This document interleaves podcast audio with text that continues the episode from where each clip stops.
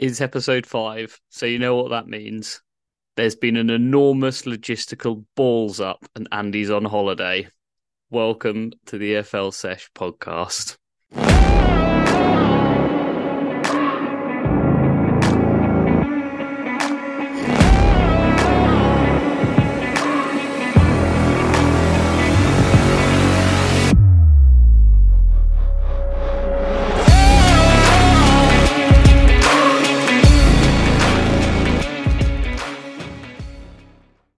Hello and welcome back to the legions of adoring fans of the EFL Sesh podcast. It's great to have you back.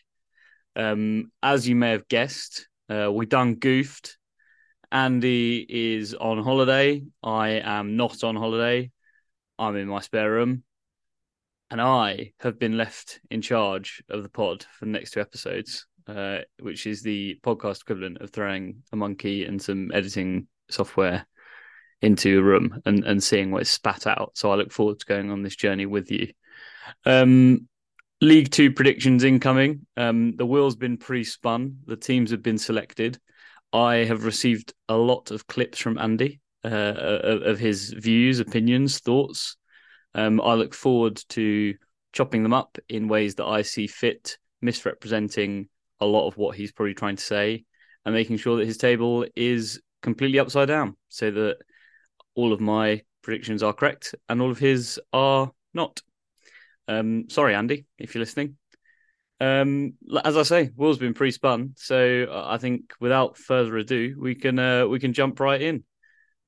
Same format as before, really. So we'll go in the mix, team for team, literally in the mix. I'll be remixing everything that Andy says. We'll go in the mix, team for team, culminating in our league predictions, top scorer, best player, surprise package, good or bad. There is no Bristol team for me to pick this time, so that should be interesting. I believe there is a Canvey Island update coming. We shall see. That'll surprise us, all of us, me and you included. And yeah, we'll see where we end up after the next couple of hours. Looking forward to it all unravelling live. Hopefully not literally, but I guess we shall see. I think I'll be the gentleman and I'll let Andy go first. So imagine a wheel spinning, me and Andy chatting about our days, our weeks to date, and we'll go from there. Andy, over to you for the first team. So the first team that I got allocated in the random spin the wheel draw was Gillingham. So my thoughts on Gillingham this season are, generally quite positive, actually. I remember actually last season, even though they were kind of flirting with relegation for most of the season, when the new manager came in, which I'll speak about in a minute, they really did go on a bit of a run and they were really, pushing in a good momentum at the end of the season. I think, their results kind of speak for themselves. So I'm really quite high on Gillingham this year, and I think they'll build on that momentum they've got at the end of last season. And push on, and I think they're definitely a dark horse for me for potentially the playoffs. I really like the manager, so I think that's a really that was a really good coup for Gillingham to get a manager of Neil Harris's stature. Obviously, very well known for his time at Millwall, did a great job with them, and pushed them forward, and nearly got them to playoffs with that team. Definitely laid a good foundation for Gary Rowett, who's currently there, as the current manager. But I really rate Neil Harris. I think he's a good man manager. He seems like he has some good tactics behind him, and I think generally for a League Two level club, I think most teams would want Neil as their manager. So I really rate him, and I think he's someone that can get the best out of the players and move forward. The transfer business also I think is pretty decent, and I think they've definitely bought in some good players. Obviously, the Millwall effect and the Millwall connection is quite strong. So they've brought in Scott Malone as a left back, and I think that's an excellent bit of business for Gillingham.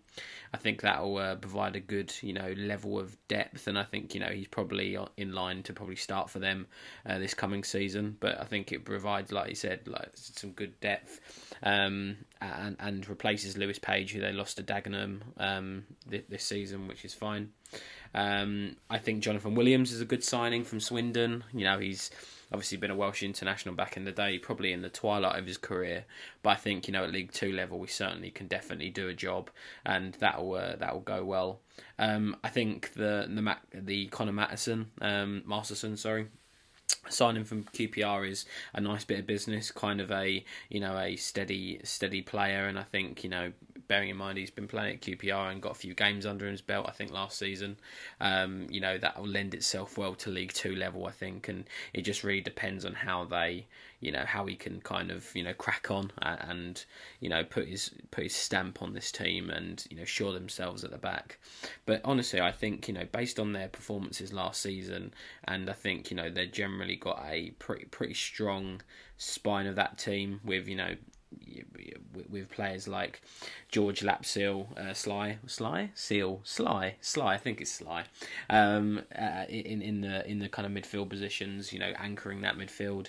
And I think generally they've got some firepower up front from what I've seen, but, you know, momentum is such a massive thing in football, and I think they'll ride the momentum they had at the back end of last season, got themselves out of trouble, and one of the most informed teams in the league at the end of last season. So, you know, I really do fancy them. I'm pretty high on Gillingham this year, so it'll be interesting to see where they end up. But I think my predictions in the table will kind of dictate that. But yeah, pretty positive about Gillingham. Oh, Andy, the fun we could have had with this one from your mispronunciation of George Lapsley, said literally exactly how it's spelt, to your omission of club legend Shadrach Oji moving to Gillingham over the summer for an undisclosed fee, which is a previously unheard of term around League Two parts. Not least a miss and a shame for everyone involved, because I could have asked you your favourite Emmerdale character, which we would all be extremely interested to hear, and may pop up in a pod in the future, at some point in the near future, I imagine, our Emmerdale special. Unfortunately, you'll have to suffice with my somewhat weaker Gillingham fun fact, which is that their direct rivals are not very direct, and they are in fact Swindon Town. The reasons behind which I find quite dubious, actually. So apparently in the 1979 season, 1978-79 season, Gillingham and Swindon, big promotion rivals, apparently. Gillingham 2-0 up at home, let in two goals, seemingly perfectly, fairly and squarely, and then get a player sent off. A Gillingham fan then runs onto the pitch, knocks out the referee, left, right, good night. The game seems to be continued and then finishes as a draw, so they should actually be quite lucky that didn't get called off. They then go to Swindon and get turned over 3-1. Again, nothing particularly controversial about that. They just lose. But apparently, yeah, Gillingham were incensed that they were wronged of points from those two games, and therefore a rivalry was born. Don't bottle 2-0 leads and don't get turned over 3-1 by promotion rivals, and you probably won't spark that rivalry, Gillingham. But given your propensity for starting rivalries for you just being weak, I guess we're now your rivals. Maybe we're rivals to a Gillingham podcast somewhere, but I guess we shall see. Enough of that nonsense. Anyway, this is the problem with Andy not being here. There's no one to cut me off and move me along when I'm just chuntering. But there we go. My first team. Imagine the wheel spinning, bit of crap banter about Michael McIntyre. Bang, Barrow AFC. Immediately, interesting manager. Pete Wild started his career as manager of the England amputees side. Now, I think that's wild and admirable. So fair play, Pete Wild. Your career thereafter, weird, but also fairly boring in comparison. Oldham, Halifax, Barrow. So, but then maybe when you charge up the leagues with Barrow, that'll bring some closure to that wild cycle. Best of luck, I guess, Pete Wild. Transfer business, Barrow's transfer business, lots of ins and outs this year. Far too many to go through every single one. I'm going to stick with notable ones. Notable outs, Josh Gordon, key striker, Andy would be agreeing with this. Yeah. So left for League One, left for a higher team. So fair play. He's on the up. He's soaring through the divisions. Coming in though, quite a few good players. Experience in David Worrell and Jamie Proctor, sort of Port Vale double whammy, and some fresh young blood as well in Mazid Ogungbo, who I presume I've pronounced correctly, young centre-back from sort of Arsenal underage teams, and Emil Akwar as well from Maidenhead in the National League, following in Petersborough's footsteps, raiding the conference for talent. I rate Barrow's chances this year. I mean, last year, what came ninth, I believe. I think that should be the minimum for this year, the minimum aspiration. What do you reckon, Andy? Definitely, yeah. Yeah, I thought you'd agree. Right, well, I didn't really have a fact queued up for Barrow, to be honest. I've been to Barrow. It was pretty grim, but then I didn't really give it a fair shake. Going to a town almost solely renowned for building submarines in the middle of January, I sort of felt like I knew what I was getting myself in for. So, yeah, I won't pan it too harshly. I won't give it the Blackpool treatment anyway. Yeah, Andy, over to you. Enough of me. So the next team I'm going to be speaking about is Swindon Town. So I remember Swindon as kind of a, very decent side, and I remember their kits. I think they were the ones that had like FIFA on their kits or EA Sports, which is a cool thing to remember, a bit of a throwback, as you will. But I remember when they were in the kind of upper echelons of League One. So it's for me kind of interesting seeing them in League Two, but obviously had a pretty average season last year. I think they were like getting near towards mid-table, maybe even pushing the playoffs. But, for a team like Swindon's stature, they should definitely be like up there and challenging, at the upper areas of the table. From what I've seen, Michael was it Michael Flynn? Yeah, as their manager, seems to be a decent appointment. Don't know too much about him. Obviously, he's only got appointed as of May this year, so he has a full season or like pre-season behind him. Ahead of him, that's the word I was looking for, ahead of him. Sometimes the way our words don't work. And a full transfer window to really shape his squad. And that's kind of where I'll go to next. I'm pretty worried about their squad. They've got, they've only got 19 registered players at the moment, which is obviously, you need a much bigger squad to really go through a 46-game season, because, you're bound to get injuries and you're bound to get, players that will have knocks that may, keep them out for short or long-term periods of the season. So I think they definitely need to invest highly. They've started well. They've started to get some players in. Dan Kemp, I think, is a decent signing from MK Dons, a local rival in the league. And, got Murphy Mahoney from QPR, who's a young up-and-coming goalkeeper, which is pretty good. But, it's, again, you don't really know too much about how they're going to do. They're very young keepers. It can either go one or two ways. It can be like the James Trafford ilk, where they have a sensational season and they're just an upcoming promising prospect and does really well, or they could really struggle and not adapt to the league very well. And but you need to give everyone a chance, right? So, they're a little bit of an unknown for me. Some notable departures. So, obviously, Jonathan Williams has gone to Gillingham. I think that's a bit of a loss. I think he's a, experienced head that could have, rallied the troops in this season. They've lost Kyan Harries to, I think, Aldershot, and Ellis Iandolo, one of the two, to Colchester, I think, who was a pretty good left back. And I think it's a little bit worrying that they're kind of selling to direct rivals in the league. So clearly, some of their players are quite highly touted. So I'm a little bit worried for them, not going to lie. I kind of think they need to invest quite heavily and build that squad depth up and build them squad numbers up to really mount any kind of serious push. So I think if they carry on the way they are, I think they, not going to lie, I think they're in for a pretty tough season moving forward. And it's important to kind of, think over a 46-game season, you just need the numbers behind you. As I said, the injuries are a big factor.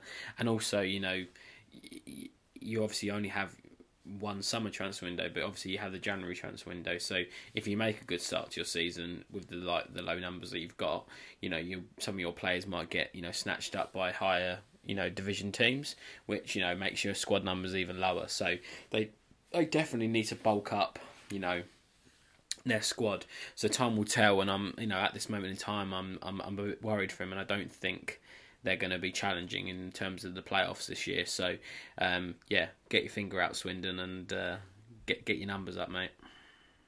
Andy. Jonathan Williams once was bad enough, but twice is blasphemy. Johnny Williams, Football League and Premier League legend with Crystal Palace, the world's most underplayed footballer. But what a disappointment to give him his full name. He must have been naughty. He sounded like his mother telling him off. Swindon fact. I know you're desperate to hear it. Apparently rooted in the Old English swine town, meaning pig hill, because again, apparently the town used to be swarming with pigs, which is a weird thought. What do like a swarm of pigs do? I'm imagining like when the birds do that murmur thing, but with pigs on the ground. But I don't know. Maybe that's why they can't get their numbers up, because there's just pigs everywhere. But I don't know. We shall see. Let's have a chat about Tranmere, eh? Let's take a look at their business first. It's a good place to start as any. Lost an absolute bundle of players.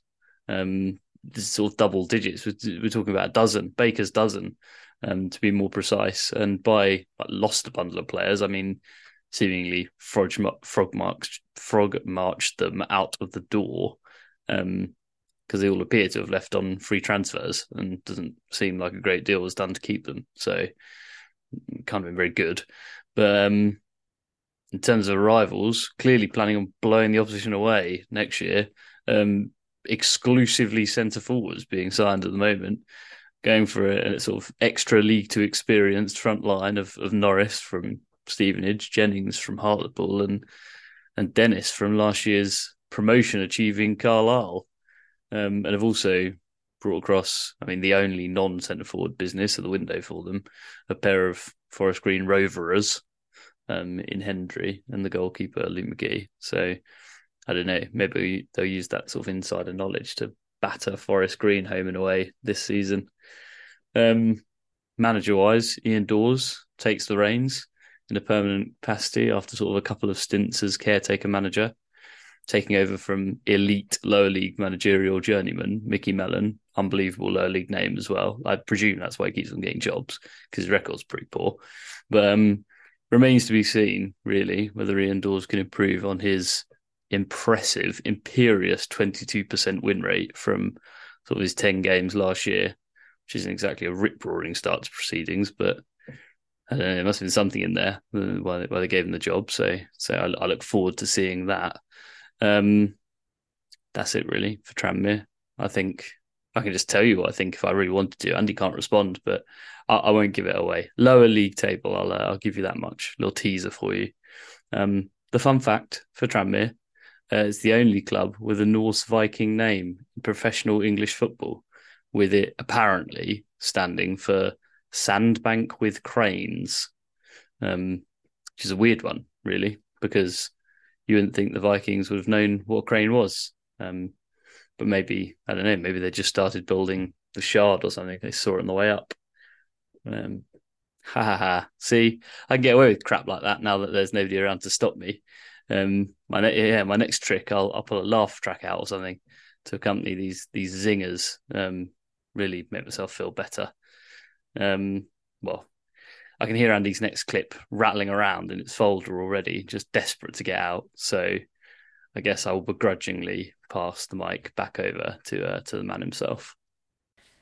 So I think the next team I'm going to be talking about is one that I think a lot of people probably want to put their opinions on, and that is Wrexham. So Wrexham obviously at the moment are riding an absolute wave of momentum now with their, you know, National League Championship. You know, won an obscene amount of games last season, you know, with a squad that, you know, easily, in my opinion, is League Two level, probably even higher. Obviously got their very rich Hollywood owners. That's obviously providing a bit of stardust and an X factor for them in, you know, Ryan Reynolds and Rob McElhenney. That's been really cool to see. And if you haven't watched the Welcome to Wrexham documentary on Disney Plus, I really highly recommend it. It is a great watch and provides a great insight to that club. For me this season, they, you know, their squad and their general just aura about them and the momentum that they, you know, have got under their belts now, they've really got to think they've got to push for a serious title contention or even automatic promotion contention this season. You know, they have some really good players, you know, that have, you know, they've been able to attract from, you know, many leagues above, and they've kept the majority of their title winning squad from last season. I like the manager, like Phil Parkinson. You know, he's someone that's been involved in the Football League for many, many years, has experienced promotions. He has experience in that league, and I think he is probably the perfect person to steer that club into, you know, their first foray for a long, long time in the Football League. I'm really happy for him. I think, you know, they're a team that deserves to be there. The Racecourse Ground looks like a very top stadium and something that, you know, builds an amazing atmosphere. So I'm really excited to see how they're getting on. Obviously, you know, some of their players speak for themselves, right? You know, they've brought in Ben Foster. You know, I know he's 40 years old, but, you know, at League Two level, that isn't, you know, he's still got it, right? And he'll certainly do a job. He definitely did the job for the 8 or 9 games that he came in, you know, at the back end of last season in the National League. You know, Aaron Hayden, he seems a really decent centre-back, and I think he'll have a big season. He'll be able to shore him up at the back. But I think he's got goals in his game as well, which I think is a, you know, very valuable asset as a centre-back. You know, Jordan Davis, you know, he seems a bit of a local legend at that place. He seems to, you know, I think he'll be a good central midfielder in that. Elliot Lee, former West Ham player, you know, I think he's a bit of a cheat code in League Two as well, which is great, and I think he'll definitely get loads of contributions next season.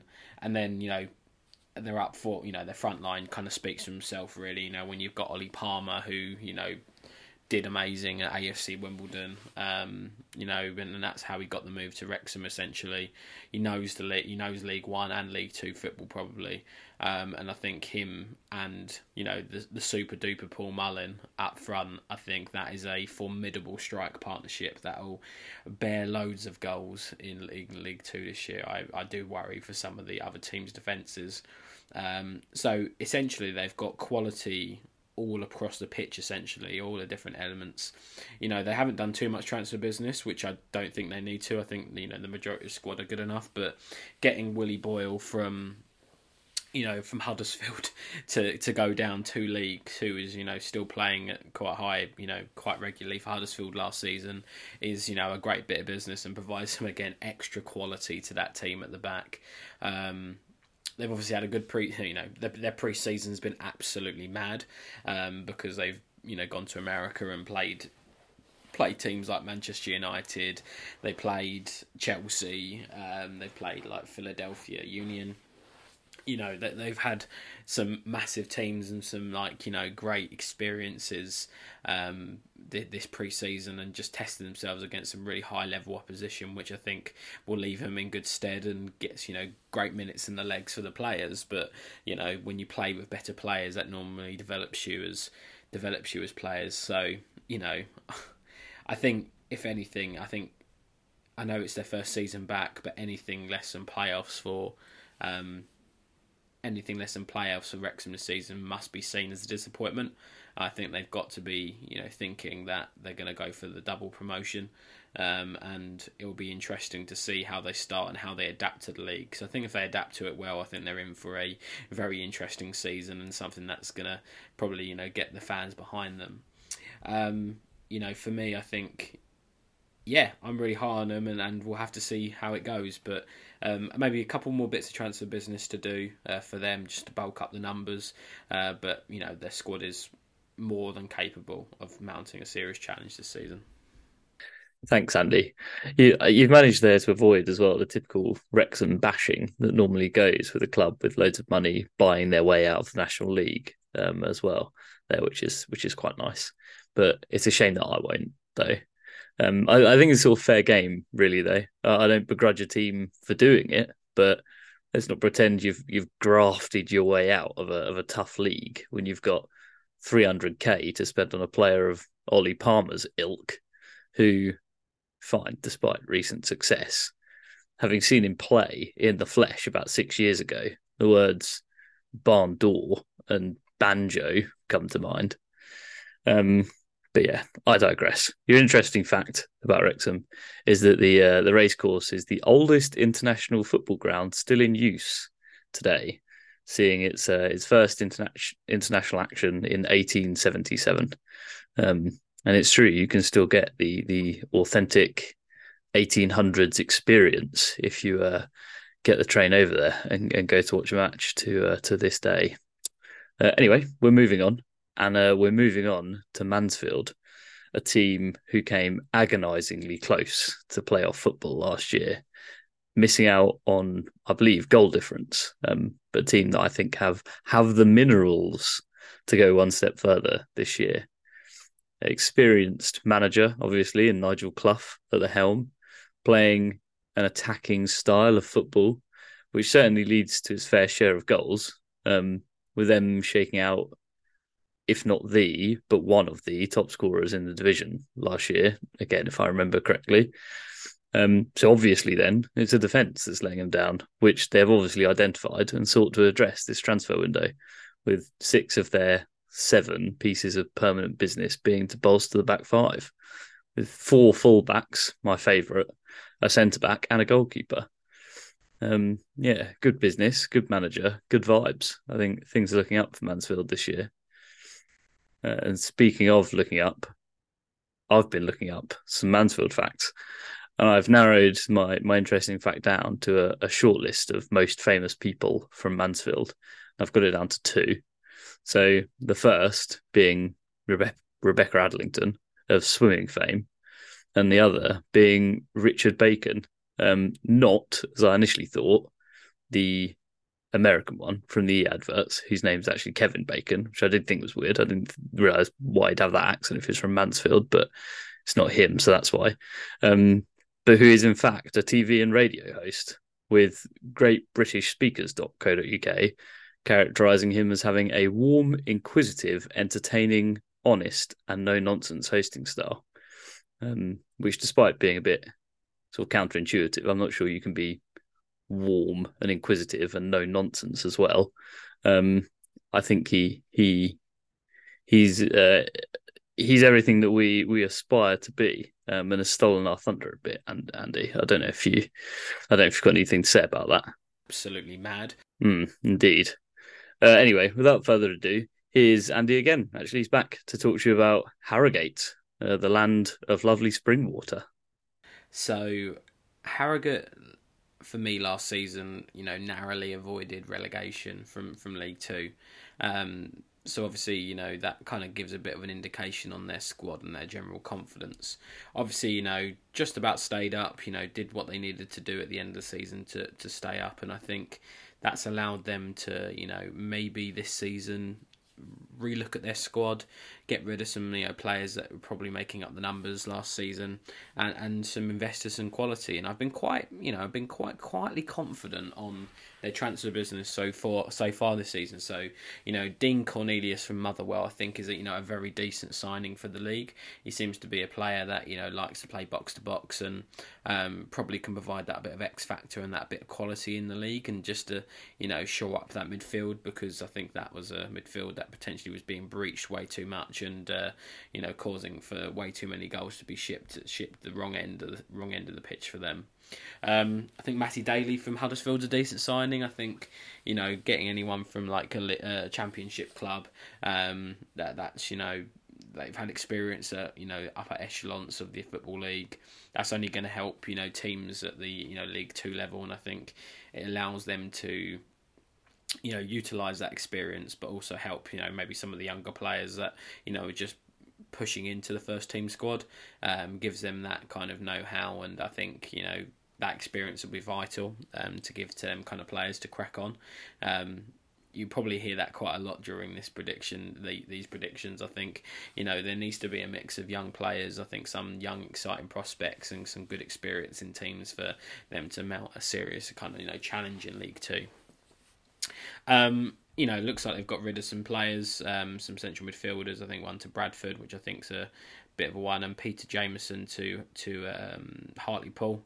I think, you know, it looks like they've been able to look at their squad and get rid of some players. But I think they probably do need to do a little bit more in the transfer market just to bolster them numbers up a little bit, because they've only got a squad size at the moment of about 21 players. So again, over a 46-game season, you definitely need that squad depth and squad numbers to kind of keep there. I think a key player for them, I think, for this season is Luke Armstrong up front. I think, you know, he seemed to have a good you know, end to last season. I think he needs to, you know, ride that wave of momentum and keep that going up. And I think, you know, for them to have any chance of, you know, not being in the same kind of position as they were last season, I think he needs to start firing. And I think a mixture of that Cornelius and maybe Mark Oxley at the back, a goalkeeper, I mean, that gives them a good like spine and a good, you know, foundation to build from. Their manager has been there for absolutely ages. So Simon Weaver, I think he played for him for like 3 years before he actually, you know, became their full-time manager. So he's been in the helm since, you know, 2012 or 2011.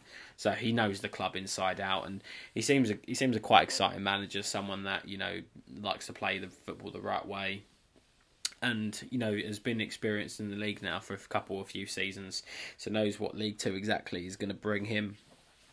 But I think that squad itself, I don't think it's, at the moment, in my opinion, it's got enough to really, you know, be challenging the upper echelons of the table. But I think it's certainly good enough to, you know, not be really too worried this season in terms of relegation. I think, you know, they just narrowly missed it last season, but I think they've got enough to essentially keep themselves in that kind of mid-table shuffle, as me and Joe like to allude to it. So yeah, Harrogate Town, I think you're going to have a pretty okay season. Don't think you're going to worry too much in terms of the relegation zone, but, you know, get some more players in to bolster their numbers up. And what will those more players need, Andy? They will need hydrating. And how will they be hydrated? Local water, I imagine, as Harrogate is renowned for its local water.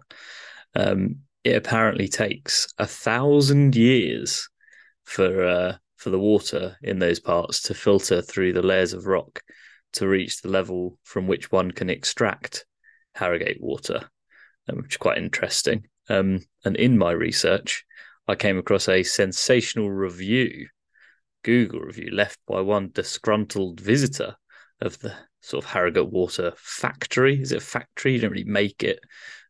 Extractory. There you go. I've just made that up, but that sounds good. They should use that. Which reads as follows: tastes like tap water. And oh boy, is it going to blow his or her mind when they listen to this podcast and find out that water is in fact water, whether it comes from the tap or out of a bottle. Yeah, truly groundbreaking stuff on the pod. Our goal is to entertain and inform. Right. Well, I can feel the audience baying for more. So without further ado, let me introduce you to the world's unluckiest second place team, Notts County, from last year, famously finishing on 1 million points in the National League and still having to endure the playoffs because of their bizarre one team goes up automatically rule. But playoffs, worst way to lose, but the sweetest way to go up. So not exactly a complete waste of a near record-breaking season for them. Business-wise, I mean, keeping hold of star striker Langstaff is absolutely vital for them, which they so far seem to have done. Although losing Ruben Rodriguez is a bit of a blow. So that sort of defence unlocking quality is quite difficult to find and bring in at this level. There's been some sensible transfer business in, nonetheless. A mixture of League Two experience coming in and another homecoming that we're talking about for Football League legend David McGoldrick, who they'll hope can complement their already quite potent attacking threat.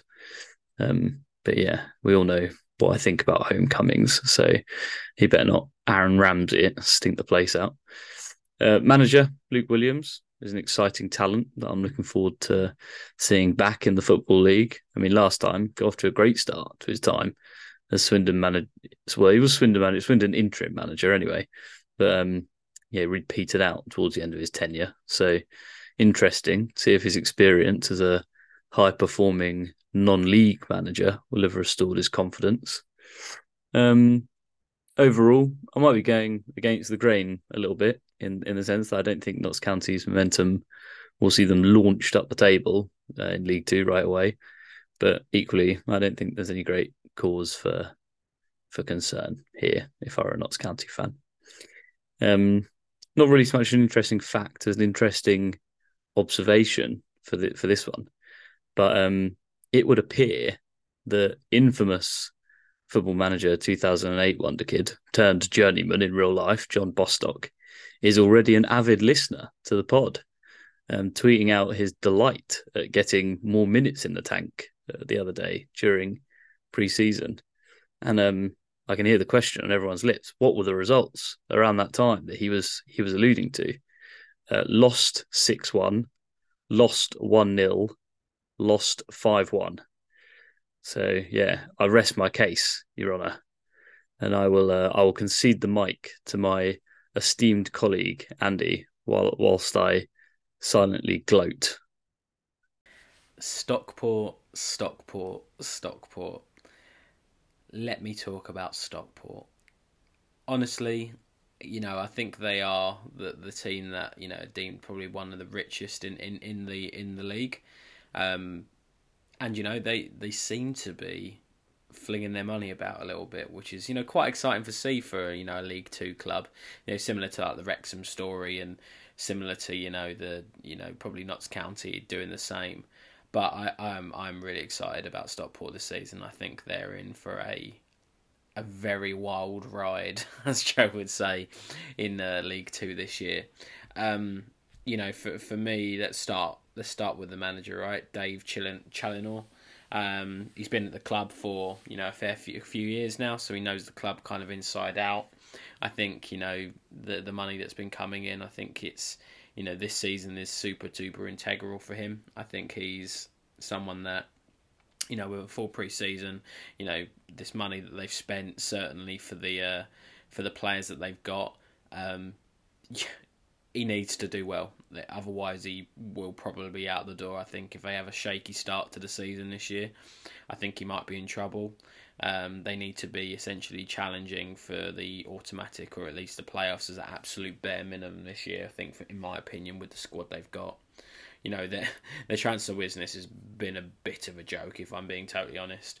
Like, you know, getting Louis Barry going down to League Two level on a loan from Villa. Like, I've seen him. I saw him a little bit at Ipswich when he was there for a season. And, you know, there's certainly elements of a player. Like, he went to Barcelona, didn't he? I think, if I remember rightly, from West Brom. So clearly there's a player in there. And I think at League Two level, I think he will certainly, you know, do bits. I think do major bits in that league. Nick Powell, like, getting Nick Powell from Stoke on a free going down to League Two is, again, a massive cheat code for League Two. You know, there was a point in time where I think Nick Powell was, you know, at Man United, he was incredibly touted to be, you know, a really, really top draw player. Unfortunately, I think, you know, injuries and general, you know, lack of game time and just some other aspects or elements that have really hindered his development. But, you know, there's certainly at League Two level, I think he's, again, a bit of a cheat code and a player that I think that could do excellent at League Two level and, you know, spearhead a season where Stockport are right up there. You know, Jayden Richardson from Aberdeen, you know, again, experience at the highest level in Scotland, you know, compared to League Two level. I think playing in the SPL was probably, you know, a higher level than League Two, so that experience and that high quality is going to be vital. Jordan Smith from Forest, you know, a goalkeeper that, you know, will provide great competition and potentially, you know, a starting berth there. You know, they've got, you know, some other good keepers in Ben Hinchcliffe and Bobby Jones, but I think, you know, Jordan Smith has probably come in, going to be their number one, brings a good level of quality to that squad as well. But you know, if you look at their strike force as well, they've got, you know, Paddy Madden. You know, he's very, very well versed in league, in EFL football. Has played some big clubs. You know, you've got Billy Chadwick, who's a decent player, and Isaac Oloaf. I think he's a good player. Jack Stretton, I think he's in for a big season as well. But they're just general, their quality throughout the squad, I think, is just important, and I think that lays a great foundation for them to mount a real serious challenge this year. And you know, my predictions for the table, I've got them up there. I've certainly got them up there for the season coming up, and I'm really excited to see how they go. But you know, I think for Stockport fans, seeing players like Louis Barry and Nick Powell come through the door and playing for your team, I think that is that in itself is going to probably give a little bit of excitement for the season upcoming ahead. So yeah, I'm high on Stockport this year, and let's see how they really get on. But yeah, it excites me. Don't get me wrong, it really excites me this season for Stockport. So yeah, I'll be following them with bated breath and seeing if all the, you know, the money they've spent, the money they've been flinging about, is really going to be is going to come to fruition and going to be bearing a lot of fruit for them. So yeah, that's me on Stockport this year.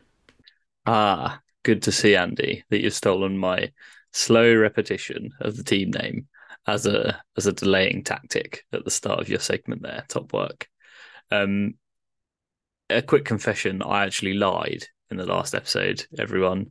Apologies. I alluded to Northampton being the best team I saw grace the Brisbane Road turf last year, but I was clearly still in shock at the absolute trouncing that Stockport gave us at the end of the season.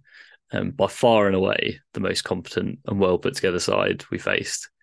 And, actually, as previously discussed, you're basically only as good as the teams you directly beat. So Port Vale on course to win the Prem this year, and Stockport will win League Two. Final answer, Chris. Lock that in. Here's where I would ask Andy to finish the sentence, so solid, blank.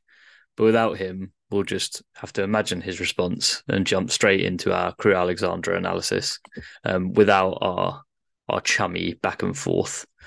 I'll let the cat out of the bag early because I like to flag my sort of league yardstick for the season as and when it pops up. Crewe will finish bang on mid-table this year and do absolutely nothing out of the ordinary. In terms of their business, always pretty reliant each year on their robust academy offerings. And this year's no different. They've promoted a good handful, a fair few underage players to their first team. But alongside that, they have added some experience. I mean, you've got Mickey Demetriou, experienced or Football League centre-back, coming in.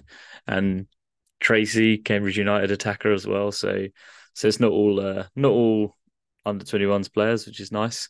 Their outgoings, however, are probably a bit more troublesome.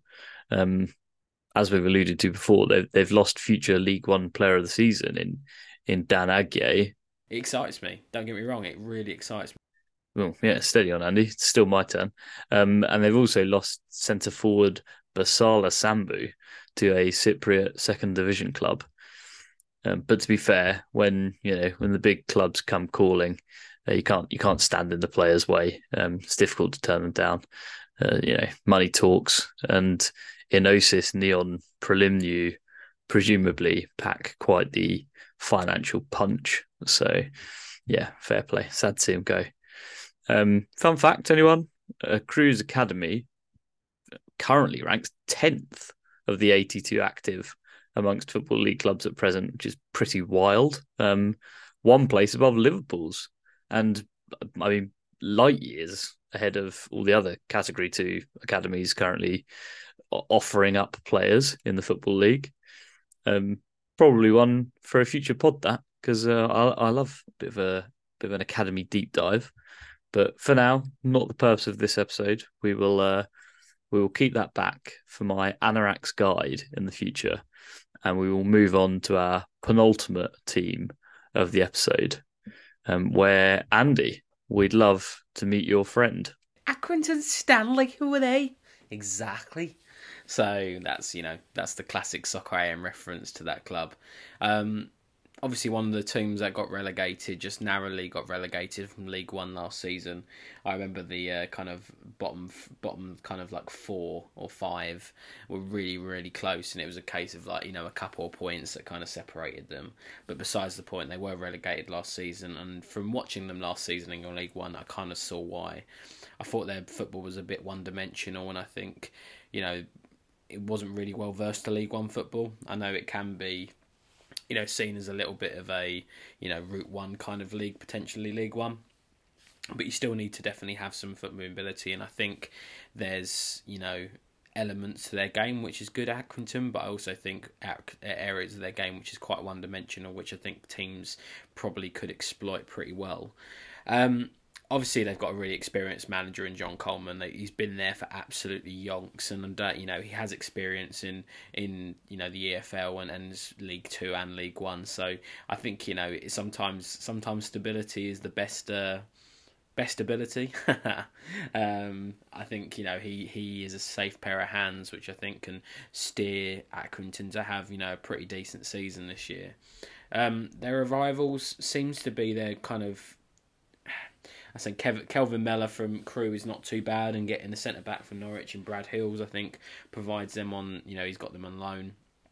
I think provides them with, you know, some definitely competition and some good squad depth in the, you know, the defensive areas of the pitch, which I think probably they need to address this year, because they shipped in way too many goals last season. I think they conceded 77 goals, which is, you know, I think the most in the league, or at least very close to the most in League One last season. So they need to really defend, you know, get the defensive elements improved for this upcoming season. I think they've lost quite a few players as well. So Harvey Rogers to Grimsby, Mitchell Clark to Port Vale. So some upper echelons clubs. So I think, you know, they've lost a little bit of their general squad depth in the defensive areas. So I think, you know, the incomings are very much, you know, there's logic behind that. They've also seemed to have promoted quite a lot of, you know, youngsters from their under-21 squad or under-23 squad into their team, which I think, you know, is good in some respects, because, you know, you want to see players develop and players from your own team get that chance. But sometimes, you know, they need that time to embed, and, you know, in League Two, you are, you know, if you get relegated, you're out of the Football League, right? So is it worth taking that chance? You know, it's very much down to the club. I don't know if I would take a chance on fully putting all the hopes on the youngsters. You need that element of quality and that element of experience there to get you through a 46-game season. You know, players I like for Accrington this season, I think, you know, Matt Lowe, I think he needs to have a big season up front. I think he, you know, is someone that I think could be well versed to League Two football, and I think potentially his level is that. Ethan Hamilton in the central midfield areas, I think he seems quite a, you know, a good central midfielder, which will keep things ticking over. I think that's pretty good. And Tommy Lee, I think if that's a partnership next season, I think, you know, that's a good spine, a good foundation to build from. I think that's okay. But I do think that kind of Kelvin Mellor and that Brad Hills from Norwich will provide some good squad depth to that team, and I think. It provides good competition for the current centre-backs and current team, you know, defenders in that squad to essentially, you know, step up and get their game up. You know, when you're not challenged and you've got that starting berth kind of locked in, you know, you can become complacent. So I think, you know, them signings provide that extra level of competitiveness, because if any of them other defenders, them more experienced defenders are off, you know, they're going to come in and take their place. And sometimes when you feel like you've got a rod on your back or you've got a target on your back, that's when you perform the best. So, yeah, I don't, in my opinion, like, Accrington's season really depends on, you know, how they start and how they get going. And I think, you know, for them, you know, starting, I think they've got, who have they got their first game of the season? This season they've got Newport County, which at home, so, you know, if they can get a good result that on the first game of the season and start to build, you know, Accrington as a bit of a fortress, and, you know, start riding a bit of momentum, they could, you know, be up towards the playoff zone or up the upper half of the mid-table shuffle. I just don't see them having the elements and the minerals essentially to get to the level that they kind of want to, which is probably a return automatically to League One. So yeah, that's my view on Accrington. Cool, Andy. You didn't tell me this was the impressions episode, mate. I would have polished up some of my own. But as it happens, I'll just stick to impersonating someone who knows what they're talking about for the time being. But I'm glad that we've opened up that door for future reference anyway. Here we are. I'm rounding off this episode now with a Morecambe update. And I'll start off by describing their transfer business to date in one word: ludicrous. With 9 permanent transfers in and 3 loanees so far to replace 13 permanent transfers out, it's pretty much all change for the Shrimpers this year, presumably driven by the enormous amounts of financial uncertainty around the club at present, which I'm always reticent to speculate about, because it's absolutely crap having to contend with issues like that off the field when you should be able to focus on what's on it, really. This sort of churn never helps at the best of times, least of all when you've just slipped out of the league above. I don't think things bode well for Morecambe this year, if I'm honest. Their precarious financial situation sort of permeates the club at the moment, who seem to be in a bit of a slide. And I can see it precipitating a sort of relegation double whammy, if I'm honest. I hope not, though, because I prefer the worst team on merit goes down each year rather than the most mismanaged at a board level.